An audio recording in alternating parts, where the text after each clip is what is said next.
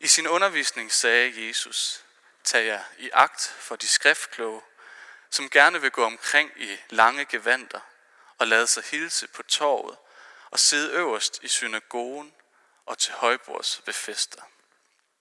De æder enker ud af huset og beder længe for et syns skyld. De skal dømmes så meget hårdere. Og Jesus satte sig over for tempelblokken og så på, hvordan folkeskaren lagde penge i blokken. Der var mange rige, som gav meget. Så kom der en fattig enke, som gav to småmønter af et par øres værdi. Jesus han kaldte da disciplene hen til sig og sagde til dem, Sandelig siger jeg, denne fattige enke har givet mere end alle de andre, som lægger penge i tempelblokken. For de har alle givet af deres overflod, men hun har givet af sin fattigdom. Alt hvad hun havde, alt det hun havde at leve af. Lad os bede.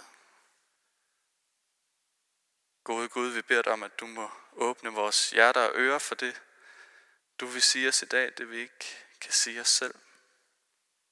Det beder vi dig om. Amen. Jeg ved ikke, hvor mange af jer, der har prøvet at bruge en hel aften foran fjernsynet. En af de der dage, hvor der bliver sendt nogle af de helt store indsamlingsshow. Og hvad enten det er Danmarks indsamling eller Knæk Cancer, som det var her for nogle uger siden eller en lille måned siden, så er konceptet næsten altid det samme. En hel aften i fjernsynet dedikeret til at få så mange mennesker som muligt til at give så mange penge som overhovedet muligt. Og i løbet af de her indsamlingsprogrammer, der kører der løbende konkurrencer hen over skærmen, hvor man ved at købe et enkelt lod for et par hundrede kroner kan være med i lodtrækning om en bil eller en ferie, eller et eller andet, som de regner med, at vi lige kunne gå og drømme om.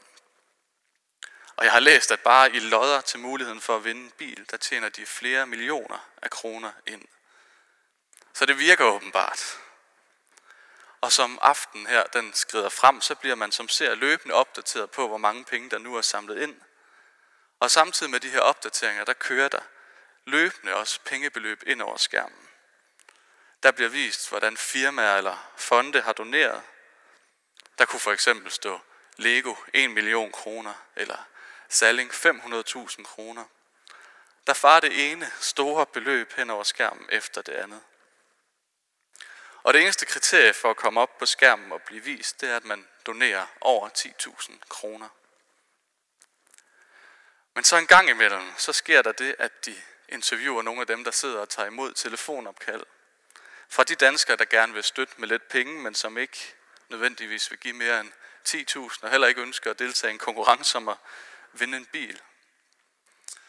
Og jeg husker særligt en gang, hvor vedkommende, der blev interviewet, fortæller, at en lille pige, ung pige, har ringet ind, og at pigen havde fortalt, at hun derhjemme havde slået hul på sin sparegris med lommepenge fra det seneste år, og at hun gerne vil donere alle pengene til det gode formål.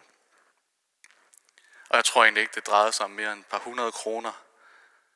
Men på en eller anden måde, så var det en meget stærkere historie at høre om den lille pige med det generøse hjerte, som gav et par hundrede kroner end det var at se den ene historie efter den anden om et stort firma, der gav af deres overflod.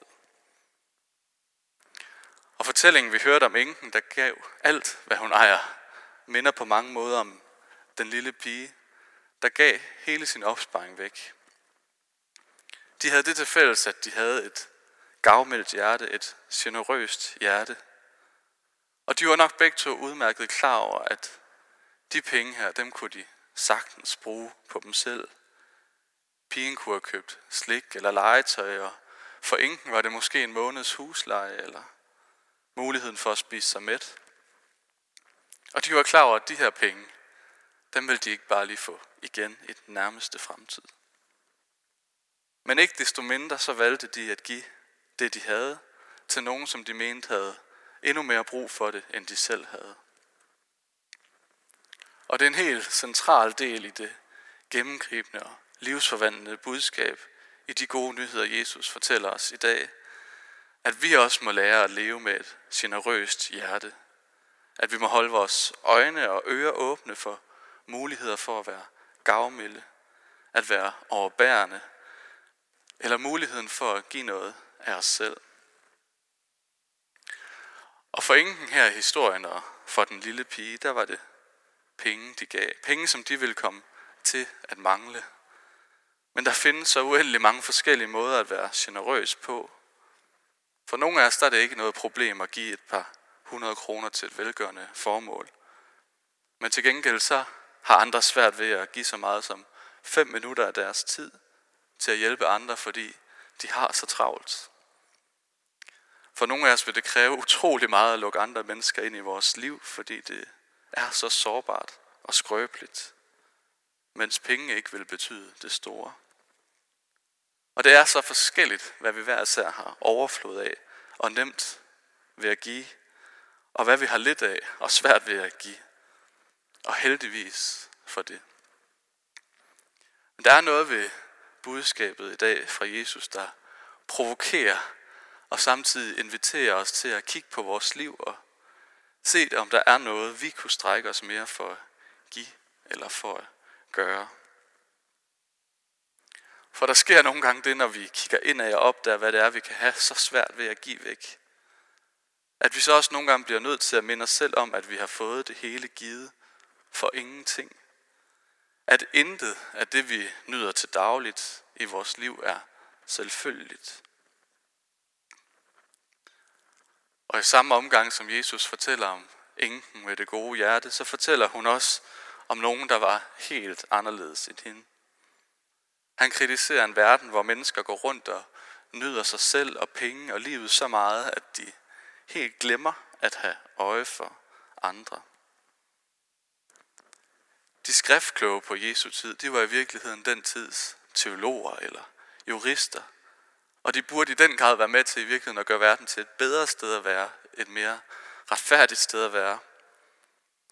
Men i stedet for så kunne vi høre her, at de gik rundt på gaderne og nød, at folk hilste på dem, så dem i deres fine tøj og hørte deres flotte ord og lange taler.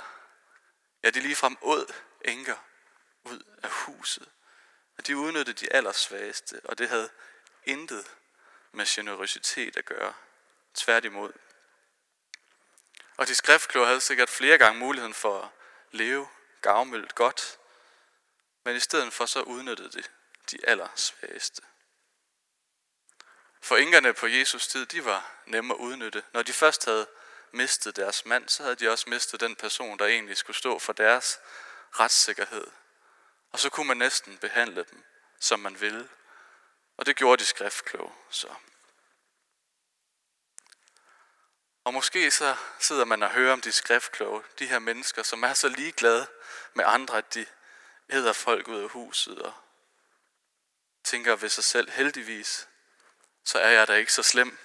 Heldigvis så går jeg ikke rundt på gaden og tror, at jeg ejer hele verden og venter bare på, at folk skal se på mig og se, hvor særlig jeg er. Så slemt står det trods alt ikke til. Og måske man også tænker, når man hører historien om enken, der gav alt, hvad hun ejede, at hold op, det kan jeg slet ikke leve op til. Hvordan i alverden skulle jeg kunne give alt, hvad jeg ejer af noget som helst væk? Hvad enten det er min tid, min tillid eller penge. Og hvor kan man dog tage sig selv i at ønske, at man kunne have lidt mere af enkens, enkens hjerte for andre end sig selv. Og jeg tror måske i virkeligheden, at der bor lidt af begge dele i os alle sammen. En lille smule skriftklog, lettere arrogant og selvoptaget type, der føler sig hævet over andre. Også en lille smule af den fattige enkes hjerte, der var villig til at give alt væk. Og måske så betyder det, at vi dag efter dag er forpligtet på at forsøge at vække vores kærlige side af hjertet så meget som overhovedet muligt. At det hver dag kan være en kamp ikke at gemme det bedste til os selv – eller at have overskud til at give noget væk, vi egentlig er begyndt at holde af, vi egentlig er begyndt at nyde. Og i virkeligheden så er der kun et eneste menneske i verden, der formået at leve et helt liv så generøst og så kærligt, at det sætter spor igennem hele menneskeheden. For da Jesus her fortalte historien om den fattige enke, så var han udmærket klar over, at han en dag selv måtte give afkald på det hele. Han var godt klar over, at en dag så var det ham, der måtte give afkald på sit liv. At han måtte sige farvel til relationer, farvel til familie, og farvel til alt det, der kan nydes her i verden. Men han vidste også bare, at hans hjerte ikke kunne lade være. At han elskede mennesker så højt, at han måtte sige farvel til alt det, han havde kært. Så der på den måde blev banet en vej for kærlighed og gavmildhed til vores hjerter. Og de gode nyheder er, at den kærlighed, som i sidste ende betød, at Jesus måtte dø på korset, også den kærlighed, Gud har givet til os. At vi kan vælge at elske andre og hinanden så højt, at vi er villige til at give afkald på noget af vores liv, for at nogle andre kan få det endnu bedre. Og hvis vi virkelig forstår, hvad der skete på korset, så smitter det. Det smitter med kærlighed ind i vores hjerter, og det trænger ind i det dybeste lag af vores sind. Om ganske kort tid, faktisk om to uger, så er det første søndag i advent. Så nærmer vi os lige så stille julen, eller hjerternes fest. Og jeg tror på, at vi mere end nogensinde i år har brug for, at det i sandhed bliver de generøse hjerters fest. I år er der mere end nogensinde brug for, at vi husker dem, der er alene. Dem, der ikke har meget, og dem, der ikke har mange mennesker omkring sig. Og dem, der efterhånden synes, at hver dag er en kamp at komme op til. At vi tør give mere, end vi troede, vi overhovedet kunne. Og at vi de dage, hvor den lille, skriftkloge, lidt arrogante type inde i os får vokset sig stor, og får lyst til at se os selv hævet over andre, også minder os selv om, at de dage er der, og at Jesus han døde på korset, ikke kun for den pæneste og bedste udgave af os selv, men han måske især døde for det i os, der ikke altid ved det gode. Amen.